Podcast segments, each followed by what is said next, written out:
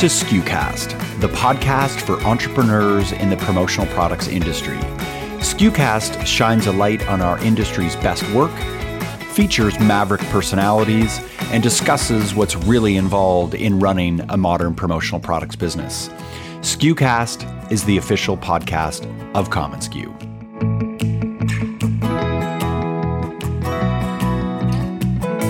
Nate Bailey is founder and president of Ideation Creative Brand Management out of Portland, Oregon. Nate began his career just like many of us do in this business as a solopreneur.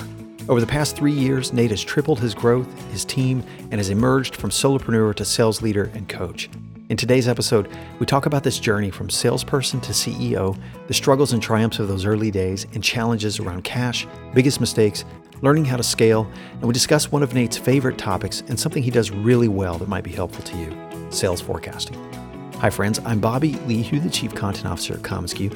This episode is brought to you by commonsku, the platform that powers your connected workflow, enabling you to process more orders and dramatically grow your sales. Now, here's my conversation with Nate Bailey. Give us an idea of where you were as an entrepreneur when you and I first met. I was a scared new father who had just started ideation in 2009 during what I came to find out and did not know when I started it the probably in the realm of the three worst years to start a promotional products agency with right. economy. Right. Um and started it as a salesperson not as a entrepreneur or anything like that just a salesperson who needed to maximize their income Right. You um, your business, but you just approached it like a sales guy. Yeah, I you know I was right. going to be a one man show. I remember thinking at the time, if I could do this and I could just sell eight thousand dollars gross a month, that would pay for the mortgage and buy groceries. I had a right. child in 2007. My wife wasn't working. Um, right. So you know things were dire, um, and I uh, briefly worked for somebody as an independent contractor. And so when I started, and that's the only network I had. And so when I started ideation, I had no network, nobody to um, mentor me. It was before Promo Kitchen existed. Right. Thank God yeah. for Promo Kitchen. Yeah. It was uh, before there was a mentorship program uh, in any regard, whether it's Promo Kitchen or PPAI or anything. Right. So um, I got on Twitter and, and, was running my mouth about the industry, trying and trying to learn. And you followed me, uh, and I thought uh, I knew of you through publications, uh, ASI and PPAI publications, and Counselor Magazine and stuff like that. And so, I th- I think I tweeted, uh, I must be doing something right as a as a newbie in this industry if Bobby Bobby's following me. So.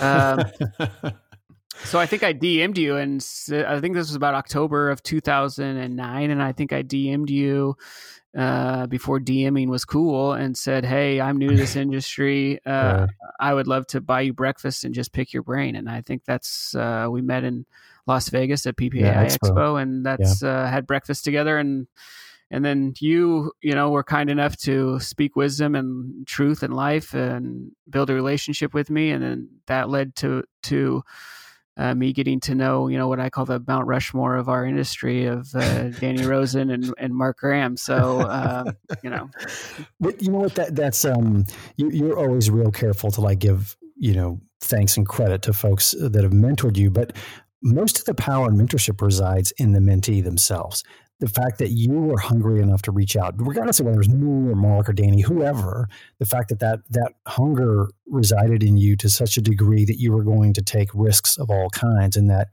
um, to me has always been uh, like that's that's the whole power and promise of the Promo Kitchen Mentor Mentee Mentee program is that really the, the the, the results reside in the ambition, eagerness, and openness of the mentee, not the mentor and the fact that you reached out that way with everyone was, I think, just open doors for you. Um, not just that, but you. Have, it, it, I think what I'm trying to say is that like an indication of your ambition and yeah, what you I mean, to do. I think that if you operate as I operate, knowing that I'm never the smartest person in the room, yeah, um, and the right. and and and I'm not the uh, um, I'm not intelligent enough to create um, the best way to do it, but I'm uh, but I know that other people have done it really well, and I'm yeah. willing to leave my ego at the door. Um, I think there you you, can rapidly increase your success by asking for help. And there are yeah. there, there are lots of people like you and Danny and Mark who right. um, are willing to do it if you just ask. And you know, our biggest thing, even at ideation internally, as we've grown and have some really successful people, is we'll take the time to mentor anybody, but you know, we're not going to tell you how to do it, how to coach you if you're not willing to put in the work, walk away yeah. from the meeting and, and then put the work in, you know? And so, right. you know, you can, you can lead a horse to water, as they say, um, yeah, but you can't yeah. make them drink. And so luckily, you know, if you were willing to spend time and, and like I said at the time, you know, I, I was desperate to take care of a family. And so, yeah, uh, yeah you know, always helps. Right. Yeah. Yeah. you know, that's the, that's a great motivator, you know? Yeah, so, um, so, so yeah, so I was trying to find anybody I could to help me. For those that don't know you, paint a picture where we're at now compared to that young Nate Bailey starting out in the business. Yeah, I mean, we started in 2009, and we, you know, did less than a hundred thousand dollars in sales, and you know, we're we're gonna, you know, finish, uh, you know, we're gonna finish 2019, you know, well over three three million dollars, three and a half million dollars, yeah. and so, yeah. um, and you know, we a lot of fortunate things have happened that accelerated our growth, and right. and you know, you know, I'm a sports guy, like uh, we talked about earlier, and and so my analogy is that Stacy Garrett came to our company, so we signed the Kevin Durant, the LeBron James of free agency uh, in 2017. I, I get that analogy. Yeah, yeah, yeah. yeah. Uh-huh. yeah. Well, you're Oklahoma, so you've dealt with the Kevin Durant issues. Yeah. Right, yeah. So you know, so then that changed the course of the history of uh, ideation and where what we were able to the the speed at which we were able to scale and what we were able yeah. to do. So, um, you know, I I I think the moral of the story, and we can get into the story, is that um, you know, a good guy who cared kind of won, uh, or at least got a break. Yeah, I, I, but I also want to go back to those first times we met for breakfast, and we did that. Uh, I don't remember how many years we did that every year at Expo. Sort of became our place where we connected. Yeah, you you have not changed internally from that person I knew back then in the sense that that was always a part of. I don't I don't even know if you remember how much that was a part of your ambition was to build this business. So that you know that was a part of your DNA back then, and um, and I remember it because I don't know if you remember. I would come in with a different set of problems than you had, and mine had to do with you know managing twenty to thirty people and just the the overwhelming uh, overwhelming nature of the type of business we were in with everything. And I would bitch and complain to you. You'd help me, mm-hmm. Um, mm-hmm. and and I would help you. And we wanted to like do one of those Freaky Friday kind of things, or we wanted to switch right, places, yeah. you know, mm-hmm. yeah, um, totally. all, all, the time. Um, so that was that always resided in you. What?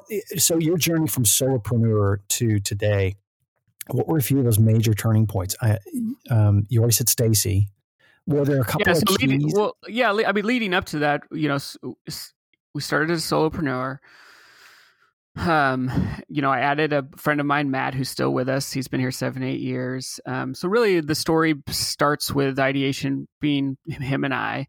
I was yeah. trying to sell and run a business uh, in terms of the proper way to run a business. Uh, you know, I told people I was trying to outsell my stupid. I was robbing the I was robbing the business of its cash. I was trying to, you know, when you're a growing solopreneur, one of the problems that distributors have is their accounts re- payables for the next year are more than their previous month's accounts receivables at, yeah. if they are growing. So if you're adding more business and adding more customers, you then add more accounts payable, but your accounts payable and when you're, you know, small and new, you're either have no credit and are prepaying everything or yeah. So uh, so I was, you know, robbing Peter to pay Paul, and I was uh, pay and pray, which is my term that I tell people. You know, Sanmar would call and say, "You owe us money," and I would say, "Checks in the mail," and then I would hope and pray that uh, a client's check would arrive to cover that check on the yeah. way. So, right, right. Uh, you know, it's the wild, wild west of running a business, and that's a lot of times I think salespeople who get into this business are salespeople. They're not business yeah. operators. Um, yeah so we operated that way for a while until finally I got smart. My father-in-law actually uh, is still with us. He's our pseudo CFO. Joined the organization just to help me I think he was basically nervous for his daughter and grandchild more than anything. right. Um, and I think he saw what you saw: a guy with ambition and a guy with drive right. and a guy w- that could go out and sell, but didn't really know how to operate a business or at least a budget and so he came from procter and gamble and managed a huge budget and people and all that stuff and so yeah. we laid down the foundation of operating a business a very small business you know two three four hundred thousand dollar business as a big business and so um, you know we we set sales goals and and not only goals just to say well this would be nice to do but actual forecasts where we s- spent time looking at who our current customers were what we thought we were going to do with them and then, you know, the most important painstaking part of it all is that we set a budget. And so we knew we anticipated the money that was going to come in and we set that low and we anticipated the money that was going to go out and we set that high and yeah. we monitored it closely uh, and made adjustments based on you know how those things came to be and so yeah. we still do it to this day and it's uh, and it's really been a defining um, portion of what i think has allowed us to go from you know, three people and a million dollars in 2015, 2016 to 10 people and three, a little over three and a half million dollars four years later. And being able to take on, you know, basically tripling in revenue and tripling in people in yeah. very short order being able to handle that elephant eating that elephant. Yeah. Let's go back to sales forecasting for a minute because we're both passionate about this topic and that was something that we did all the time obsessed about the numbers and looked at those. Mm-hmm. what did you learn about this sales forecasting? For one thing a lot of folks don't in the industry don't really do sales forecasting. And and why do you think that is? I think that because it's hard work it takes time to stop it, yeah. It requires you to come into the office between Christmas and New Year's when it's really quiet and not take time off and think about this is what I did la- this last year and this is yeah. what I believe is I'm going to do. You know, we don't look at it month by month, although we do look at it month by month, but we break it down by customer. So, I mean, I'm looking back, okay, what did I do with this customer in January, February, March, April, May, all the way through and every customer yeah. and having yeah. a, an understanding of um, what it is that we've done, what what's the you know if you do a million dollars let's just throw round numbers out if you do a million dollars one year but 250,000 of it was a one-time project because one of your clients had a rebrand or a huge right. anniversary you better not put a million dollars uh, down as your next year's budget right. unless you can figure out where you're going to make up that $250,000 and so yeah yeah. And and then there's other, you know, you start as you get into this business. I had a client, uh, a huge hospital, that basically ordered every other year. So they'd order yeah. a ton yeah. in 2016 and that would sustain them through 2017. So we did business with them yeah. um, in, 20, in, the following year, but it wasn't like the previous year. So I knew that there was kind of a cycle of, you know, what that was going to look like. You know, they went from a $100,000 client to a $40,000 client. So, you know, you just have to understand that and then you have to prepare for it. And the thing I like about sales forecasting is, if you know what you intend to do and you think about it, you can't have an unsuccessful year. Even if your numbers are down, if you planned on that number, yeah. then it was a successful year because you said looked at your business. I think the big thing is don't let your your falling numbers be an excuse of why you're not getting new business. Yeah, um, yeah. And that, that's the key, right? And so I tell my sales team now all the time, like, if you planned on doing thirty thousand dollars this month, but it didn't come through, that's like not an oh shoot, we missed it. That's a, I better go flip over some rocks and you know right. pound the pavement and find out where I'm yeah. going to make up that business. So, um, yeah. It's just a great roadmap to where you are and where you want to go and what you can physically do. And I'm a huge proponent of work, not, I hate the term work life balance. Um, I want people to go on vacation and have lives. So I think it sets up a good foundation of where you plan to be and when and when your busy time is and when you're, you're going to have yeah. slow time. And when you have a sales forecast, you can also figure, okay, my February is pretty slow. So I'm going to do a lot of content producing. I'm going to do a lot of marketing. I'm going to, you know, do some yeah. LinkedIn posts. I'm going to use that slow time to really work on business development where a lot yeah. of people I think work on business development unplanned when they are slow. So right, right. Uh, what I love it too. We both know this. You have residual customers, but you don't have residual projects, and there's so many projects. You know, you have those same events. The customer has an event coming up, and they'll do it again. But looking at those details, particularly for your top clients, Um, or, uh, the fact that you did this for most of your clients is amazing. That you looked into those details to determine where the gaps are going to be in the calendar year coming up. Um, because it's it's like this lie we tell ourselves as salespeople that I have no time to work on business development. And yet, if you look back at the numbers and the number of orders, and, and you'll see this cycle, you'll see this graph of up and down sales, and you'll see these windows where they had opportunity. Um, what did sales forecasting help you do better in terms of business development? I know you already talked about time and where you could focus, but did it start painting a more honest picture to you about the, the bandwidth you had for business development? Uh, I think that sales forecasting, more than anything, allows you to start defining who your best customer is and who you want to work yeah, with. Right. Um, because you're reflecting, and we call it weed and feeding here, uh, our customers to say who who is a great customer, who's our ideal customer, who loves us, wants our ideas, you know, isn't worried about necessarily, you know, the best price, but you know that our ideal customer is.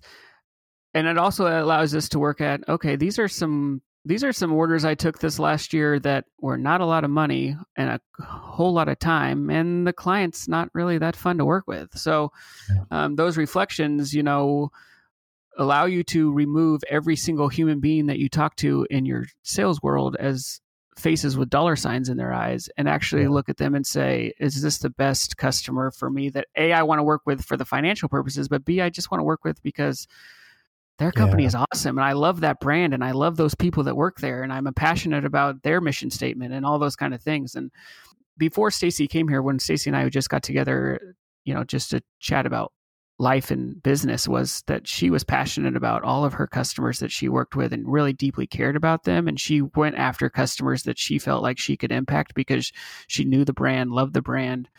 And so you know that's kind of how we looked at our sales forecasting too is to go through who you're working with it is just isn't yeah. a good fit. And it's okay to tell customers no or we you know we're not the best person or yeah. You know, that customer, every time you send them, spend an hour and send them ideas and they call back and said, I found this on 4imprint for, you know, right. way less, like that may yeah. not be the best customer, you right. know.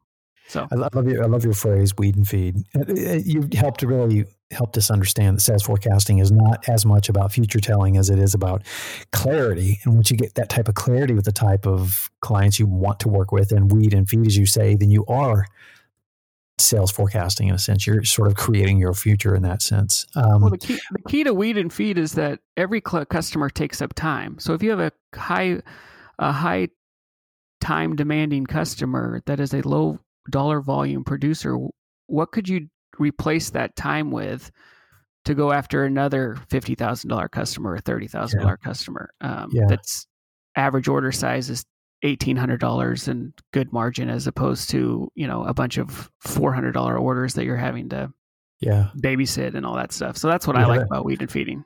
Yeah, cost. I'm a big fan of opportunity cost of money and opportunity cost of time. So it's yeah. looking at your opportunity cost of time.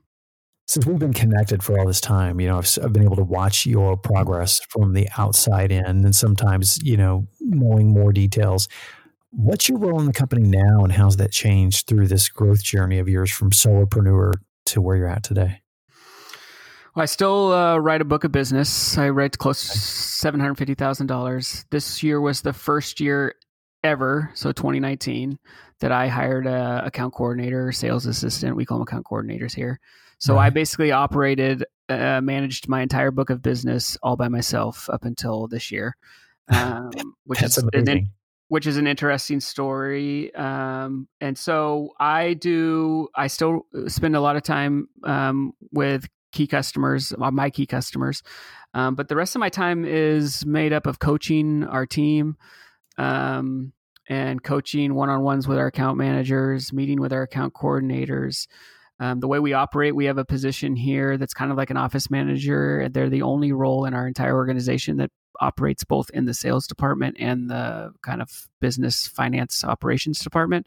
And yeah. so we are constantly meeting because her and I are the only two people that have our hands in at our organization in both of those divisions. So I spend a lot of time vision forecasting where where I want to go and where I want us to go as a team. Yeah. Um, my favorite part of this all is is the coaching aspect of it. Um, yeah, I was about to guess that. Yep. Yeah. Um, um, and so uh, you know, I love sitting down with Stacy and talking about her her business and her customers and her you know time management um, which she's great at but you know just she's got more work than she has time even lebron james needs a needs a coach so everyone yeah. needs a coach right, right. Uh, or a counselor uh, you know, yeah, so, it's, yes, it's often one and the same, it, but it's all about perspective, right? It's just helping right. someone helping shape your their uh, perspective. Yeah, and that's my most favorite favorite part of uh, of having a team is yeah getting to know people personally, what they want to do professionally, where they want to be. Do they want to be here forever? Is this a stop along their journey? And um, you know, we always tell people like, I don't want anybody here that's unhappy. So, um, yeah. you know, I'm here to help them be happy, whether that's a different job, you know, not being here as much, whatever the case may be. And so I love that part of it. I'm a big Gary Vaynerchuk fan and, um, yeah. and so I listen to him and, and have taken a lot from him in terms of how to um, listen and empathize with people. And so that's my favorite part. I still love the the big picture sales stuff. Um, I am glad that I don't have to write orders or um, you know keep track of tracking numbers and proofs and all that. That I have somebody to do that now, which I I think had I done it. The great thing about commonsku, and I know we're not talking about commonsku, but the great thing about commonsku is for a solopreneur it allows you to do more business faster without having to increase your overhead by having somebody assist you until you right. want somebody to assist you. Yeah. Um, the bad thing about commonsku is that it allows you to do that. So, uh, so that's funny for too long. It allows you to do that for too long. Right? Exactly, exactly, exactly. So, so the best thing I did was bring on uh, Allie, who's my account coordinator, who really is keen in being able to. I mean, we have clients now that I, you know, we had to figure out a, a, work process because we had clients now that love Allie so much that they just write her directly and say, "Hey, I've got this project," yeah. and all of a sudden I'm yeah. looking at our, I'm looking at my dashboard and looking at these sales orders that are being written that I don't have any idea yeah. what the project was or what the request was or anything. So, yeah, um, and she's great like that. But so that's what I thank goodness for commonsku and my ability to look on what's going on inside the business, or I'd have no idea what what she was writing. yeah, uh, which great. It's like, oh wow, six thousand dollars. I had no idea that a customer even wanted that. So that was my forecast. You know what's um, interesting to me too is that here's this kid in high school that took a diversion from sports because you were at this massive school and you were and you were um, wanting to be an athlete, but suddenly you winnowed out because of size.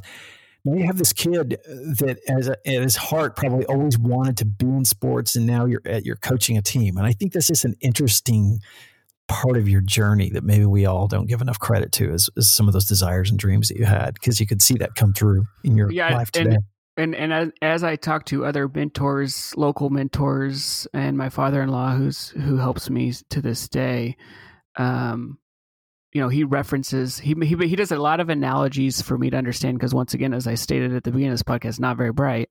He makes it simple for me, and he says, you know, if you were coaching a baseball team, if you were coaching a you know basketball team, this is how you'd want them to operate.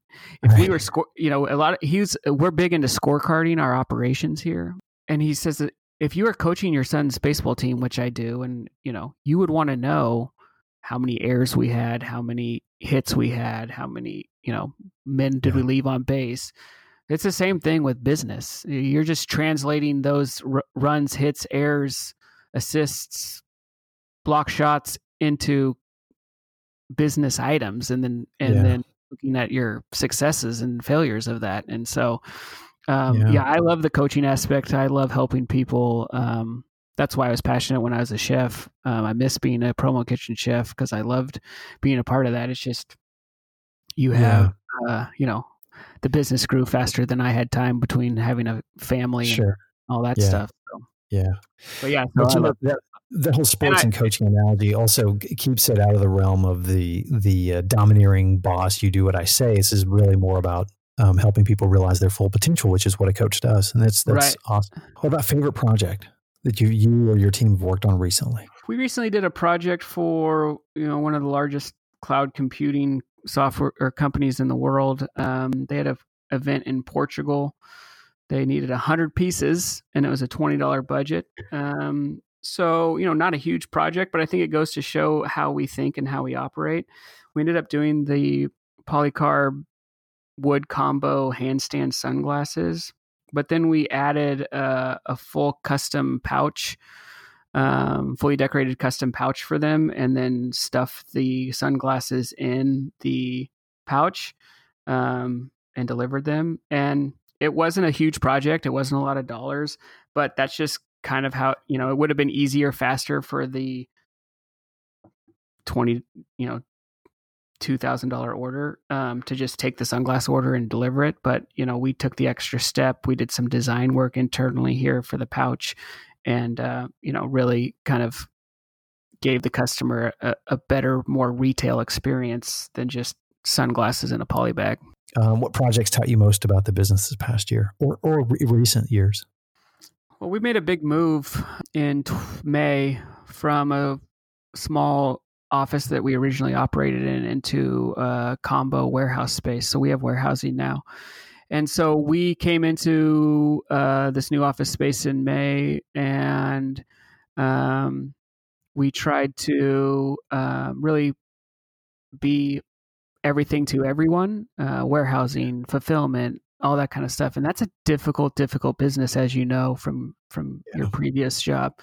And so we really had to take a look at what our what we were really good at and what we didn't want to be good at or weren't good at. And um, and then the technology we needed around it. And so I've spent a lot of time um, developing and understanding what is our sweet spot for fulfillment, how much do we want to take on per client, and then putting the tech, inventory technologies around that. Um, and then we uh, kit a lot. We do a lot of kitting here, custom kitting. Um, okay. And uh, understanding the labor, the time commitment, the margin that's in that, um, it's it's more difficult than just selling a product at you know the industry margin and billing yeah. for it and invoicing for it so you know you have to calculate labor costs and all that stuff which as you know you and i've had conversations about this and you've been instrumental right. in helping us figure out how to calculate those costs so that kind of stuff is those kind of operating procedures and processes um, for me in general um, is difficult. Uh, and I'm the type of person that's like, let's just take care of the customer. Let's just take care of the customer, and yeah. which is great. Yeah. And I fully believe in that.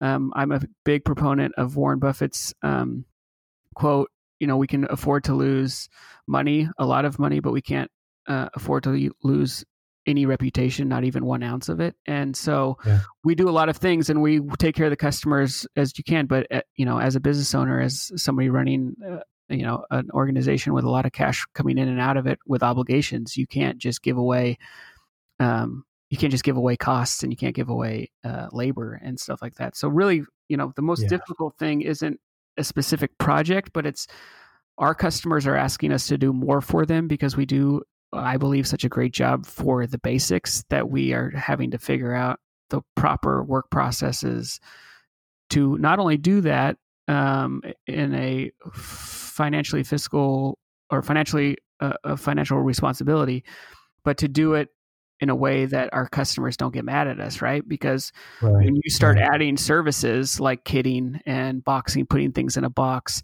and those types of things, um, you're taking more risk than just hoping that leads put stuff in a box properly and delivers it. Um, and right. so right. you better be able to, if you're going to tell a customer that you're going you, that you can do something for, you better be able to execute on that. And so I think a lot about that process. Any competent distributor has this happen to them, where a customer is so becomes trust their services and their ideas and everything so much that they begin to ask more and more and more of them. Um, are you i hear you kind of grappling with where's the line um, or did you already wrestle with that and you, are you trying to just make sure you navigate that you want to take care of the customer but you also don't want to exceed um, any boundary that you have for making sure that your team is spot on with the things you do incredibly well or that you make the most profit from. Yeah we already wrestled with this in 2015 and 2016 we did a rebrand and in that rebrand we you know constantly are thinking about our our services and who we are and what we're uh, uh, what we want to be. And you know i think a big topic of conversation in our industry in general is where where does the promotional products business evolve to? Um, what separates us from being an order taker a dot com? What can what are those things that we can do? And so you know as a young driven entrepreneur we did a rebrand and we're having to unwind that even to this day. What our messaging was when we launched our new website and that we you know we were going to be an experiential agency and we were going to yeah. Go to hotels on behalf of customers and pick out restaurants to have the event and we were going to you know really be a full service agency and and you quickly realize for various reasons that those things are not what you want to do. Uh, for me, I did not like a business that exchanged time for money. Uh, it also caused me to have to travel a lot and you know all those kind of things. So we really backed down on that. We were doing event setups. You know, we had a customer that we still work with, but they did their own trade show. So we were doing, you know, on-site plannings and all the collateral and all the signage for it and all that stuff. So, yeah. so you know, we went and ventured out kind of what I say outside of our lane. And then we quickly decided we didn't like being in those other lanes and we shrunk back down to really yeah. what we what we are great at. And instead of being everything to everybody, which I think we all want to be sometimes, we decided let's be great at one or two things and be really, really yeah. great at it. And so we really focus on merchandise, branded merchandise, so promotional products, corporate apparel, and and we really think about how to deliver that to our customers um, in a, in, yeah. a, in a more special way um, than just you know taking an order and and delivering it. So that's what we yeah. do now. Along that lines, then um, now where you're at, where you've grown to, what is your differentiating factor now? What do you think comprises the ideation DNA?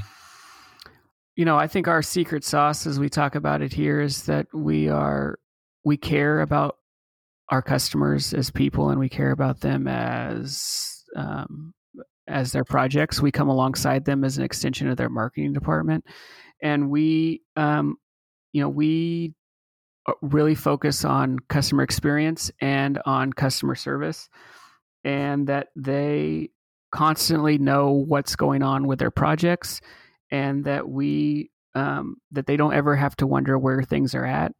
Um, and I think the thing, the reason people come to us is because we are more than willing to do the extra work to provide creative ways to think about how to deliver something as opposed to just you know handing it out. We're willing to kit. We're, we're willing to do add a hang tag.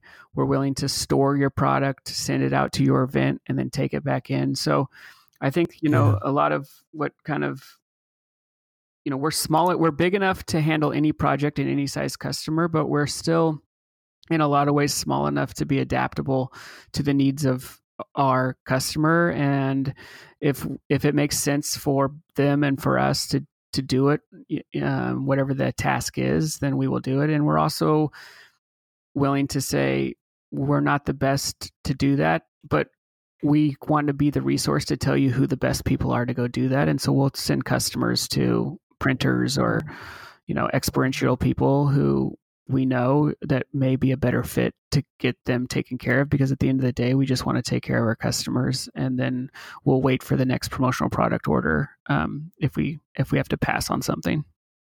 When has commonsku enabled the business or you to become maybe enabled you as an owner to become? How's it how has it powered you as an entrepreneur scaling a team? Well the the best thing about having commonsku and having a team is using the dashboard and the reporting, the reports to find out how the business is operating. Are we meeting our sales forecasts uh, yeah. on a daily, monthly, uh, yearly, weekly, even basis? Um, so you know that's the great thing about it uh, for us is that I can check in, you know, from my desk if if Matt has an issue or Stacy has an issue or one of our account coordinators have an issue with a job, I can hop into that sales order and see what's going on. If they don't know how to do something technical in commonsku, I can, you know, get up from my desk and show them, you know, we have had some newer, a couple new people come in and, you know, there's some things that we do with commonsku um, um, in managing people who want to be invoiced early, but they don't have product yet uh, for budgeting purposes. And so, how do we operate? You know, how we operate commonsku when we have those types of of uh, requests from customers. And so, um, that's what I like about it most is I can see, you know, at a thirty thousand foot level, I can see the entire sales side of the business. Um, and that we can all work collaboratively as well. Um, you know, we just had a meeting um, earlier this week about you know we now that we're getting larger we're really becoming more um, you know working in silos so you know accounting departments and finance departments yeah. and operations departments yeah. and all that stuff but we still have to communicate to each other the sales side still needs to communicate to the yeah. accounting department who's sending out the invoices and so we're really starting to utilize the notes section internally on every order to tag people who need to be made aware so that yeah. you know the head knowledge isn't the head knowledge and that and you know haley isn't walking up and talking who's our account coordinator walking talking to accounting and it's just a conversation that we're actually putting it in commonsku so that for the history of the history of the history no matter who's here we can always right. see what happened with that order yeah. um, and so we're really utilizing yeah. that as an organization which i like which i like a lot and we can tag people in it when they when they need to be made known. And so that's really been a yeah. huge success for us as we scale. And I think understanding how to scale and how to departmentalize is a, is a huge um, chore for a solopreneur to learn how to do because you know right. our natural instinct is we've done everything ourselves all by ourselves and we you know, we constantly want to have our hand in every aspect of the business and yeah. commonsku really yeah. lets you see what's going on inspect what you expect as i say um, without actually having to micromanage yeah and it sounds like maintaining that intimacy of a small team or as a solopreneur working with a few people to, as you grow, then it, being able to maintain that consistency of communication and where everybody's at and everything, that's huge. Yeah, every action we make operationally, we always ask the question, is this scalable? Because there are things yeah. we can do now that aren't scalable. Um, but we can do it because we're still small enough to do it. But then multiply that problem out or that thing out by seven more salespeople and seven more yeah. account coordinators. Now, can we really do that special thing that we're doing for this client or for this sales rep or this employee? Yeah. So, yeah, we ask that question quite a bit. What's your heading into 2020? What's in your mind? What's on your brain as your, as your overall strategy for sales and marketing? We are big uh, in practicing what we preach uh, here, and I think we think we believe that the best way to go to market uh, is to use what we do as a good way to do it. To do it, so um, you know, we have a birthday program. We have a program for our customers that we know are going on vacation that we recognize them with a have a great trip and a piece of swag. We have referral program that we send a person. It's all card based, and then you know it's a it's a it's a custom card that we've printed and made. It's a you know we have a birthday one, we have a referral one, we have um, we we even have one for those few times a year that we mess up, and so we really are focused on executing that consistently um, and you know when we get a new opportunity or a new buyer at a cus- either a new client or a new buyer at a current um, customer you know we send them a swag bag that's just like an onboarding bag um, that we want our clients to do when they have new hires. We send them a, a onboarding um, swag bag to welcome them to our team um, and really try and engrave them in. So we're really trying to focus on how as we all get busy with taking orders and doing all the things that your typical day d- does how do we consistently execute on those kind of things? And so that's what we yeah. spend a lot of time focusing on. You know we've been around for 10 years but you know at a scalable le- i uh, was just was saying in a meeting that you know i even though we've been around for 10 years i still consider us a startup because up until 2017 from 2009 to 2017 we were very small you know we were almost yeah. like uh, working from out of your house even though we had offices. But now we're you know we're at a scalable you know we're scaling at such a, a level that we have to implement processes and procedures to operate efficiently. And so you know that's what we're really doing in every aspect of the business not just operationally but in marketing as well. And how can we how can we come yeah. up with a marketing strategy that's sustainable for us? And we do a lot of cool stuff. You know we we do a lip balm mystery lip balm campaign last year that was hugely successful for us. And so um, you know but our biggest thing is to do you know we got into social we got into facebook ads we got into content creation and that's all great. And for every business it makes sense to do that stuff and i'm a big believer in it. But you know at the at the end of the day we decided our number one focus should be on practicing what we preach. And so a lot of the yeah, marketing we do a lot of the marketing yeah. we do is around trying to show yeah. clever ways of using promotional products to go to market Absolutely. so that's what we do it sounds like this operations and procedures and just continuing this growth yeah, with the larger team is like this next business challenge that you're trying to conquer. It's like you're in the middle of it right now. Yeah, like it's it's in the top of my head, and it's something I talk about a lot because we literally just had an all team meeting to talk about the processes and procedures of ideation so that we can operate efficiently. And you know, I firmly believe that no matter what your sales numbers are, what your budget is, and what your expenses are, that uh, uh efficiencies drive um, profit. And so, um, yeah. so we talk about where you know, uh, and I don't recognize it. Uh, one of the slides that I had was a square with somebody looked like they colored in a giant ugly mess of a circle outside the lines, and I told my team, "This is my my mode of operation, my default mode of operation." And so, processes and procedures is not how I see the world. Um, and so, right. I'm a creative, right. right? So, it's something I really, really yeah. have to work on. And so we talk about it a lot. And thank goodness, David, uh, our CFO, that's his bread and butter. And going back to yeah. don't be the smartest person in the room. Uh, understand what your weaknesses are, and don't you know don't have an ego about it. Bring in people who can come alongside you and fill in those gaps. And so uh, it pains me to have to do processes and procedures, but man, when we get it right and we implement a process and procedure, eh, you know, it's kind of like, yeah. oh man, I don't want to clean my bedroom, but man, it feels or my closet out, but when I do, it feels so good. And so yeah, so that's our that's our big thing. And we had some we had a gal that worked here who was fantastic, but she had some medical issues and ended up having to leave because of those medical issues. And what we came to find, and that was that position I told you about. That's the office manager. Mm-hmm. That's the, right. and she just figured stuff out and we didn't put any process and procedure or write anything down and so right, we right. we didn't know how she did it or what she did while that position was empty and we were filling in for her and then we didn't know what to tell the new hire yeah. what to do and so so I'll give you a great example we have clients that come to us and say hey it's the end of the month it's the end of the year we want we have $50,000 but we need you to invoice it right now we're not sure how we're going to use it so we do that and then we uh, write sales orders against that once they decide what they want. Well, we, we're putting the order in production, or we are putting the order, creating invoice so the order would show that it was invoiced in common-SKU, and then we would, I would unlock it and put it back into production so that we could then consider continue to um, continue to uh, manage the production of that order once they decided what items they wanted to do. Right.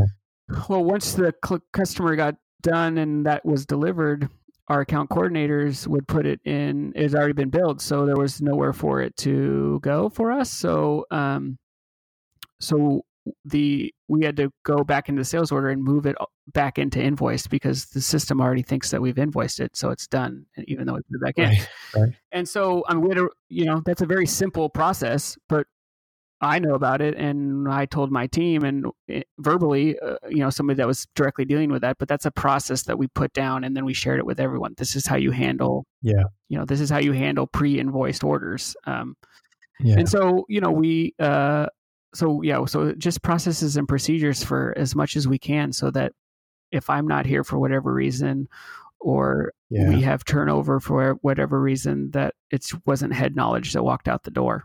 Right.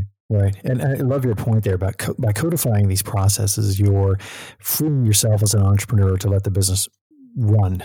And, you know, all these systems and processes are about the entrepreneur, empowering the entrepreneur to build a business that can duplicate success as opposed to be reliant upon whatever's in your head. Yeah. And it's just, it's the goal of constantly thinking about um, can this business operate if I'm not here?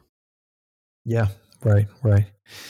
um, you just, in fact, you were just traveling what last week and the week before that, and you know, you, you were able to operate. I, I know, I know from from hanging out with you that work life balance. We both hate those, that phrase, but we know what we're saying when we say right. it.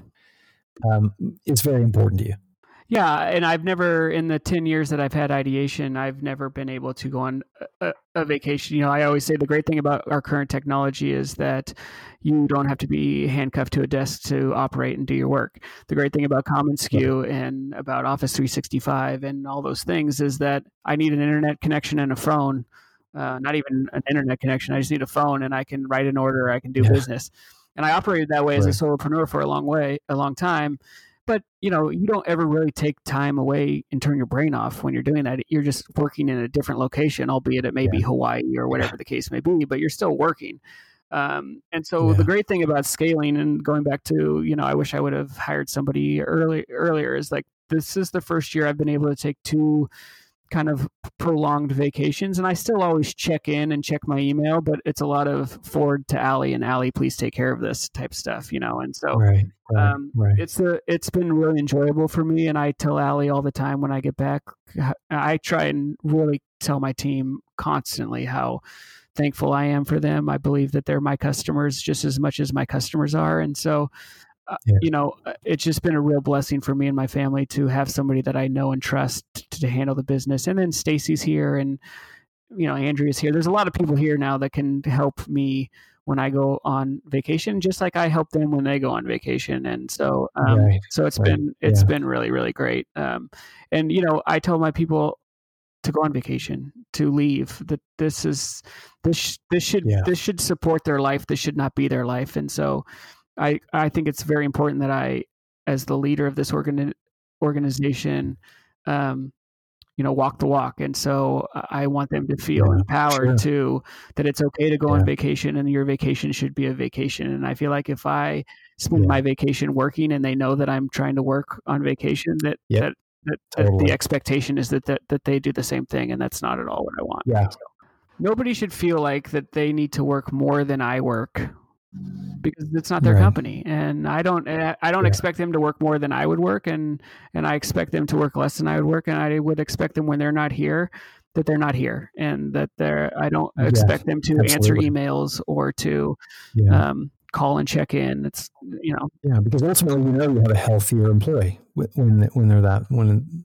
healthier employee. Yeah, and I'm constantly trying um, to figure out how to keep people, and we have done a great job of hiring people and keeping people. And so, um, yeah. You know, I want an environment where you know I want people when they leave here, they're they're you know we had a couple people leave and they were crying when they were leaving, um, not because they were fired, yeah. but because it was the a better life decision for them because of this, that, or the other thing, but they did not want to leave. They had to leave, um, and yeah, that's what. I want. You know, I want I want people to feel like they're you know their family here.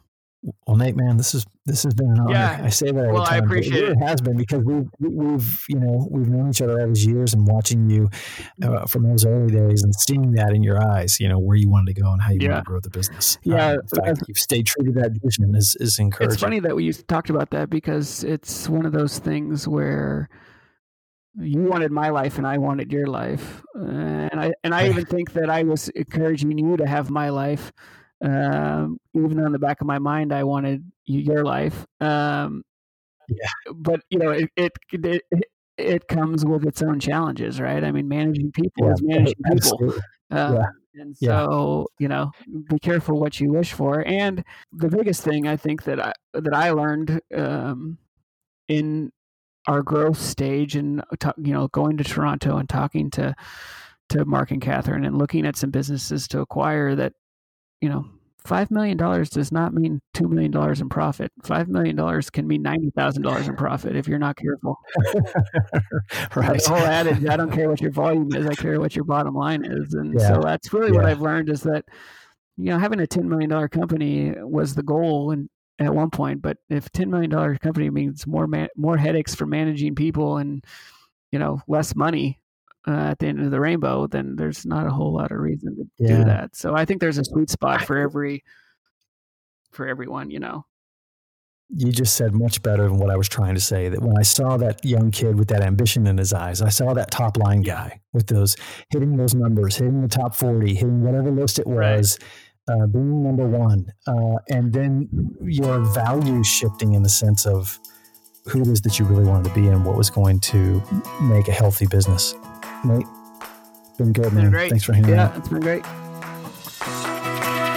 Thanks so much for tuning into this episode of SKUcast. Be sure to keep up with our latest content by subscribing to SKUcast on iTunes or to our blog at community.commonsku.com.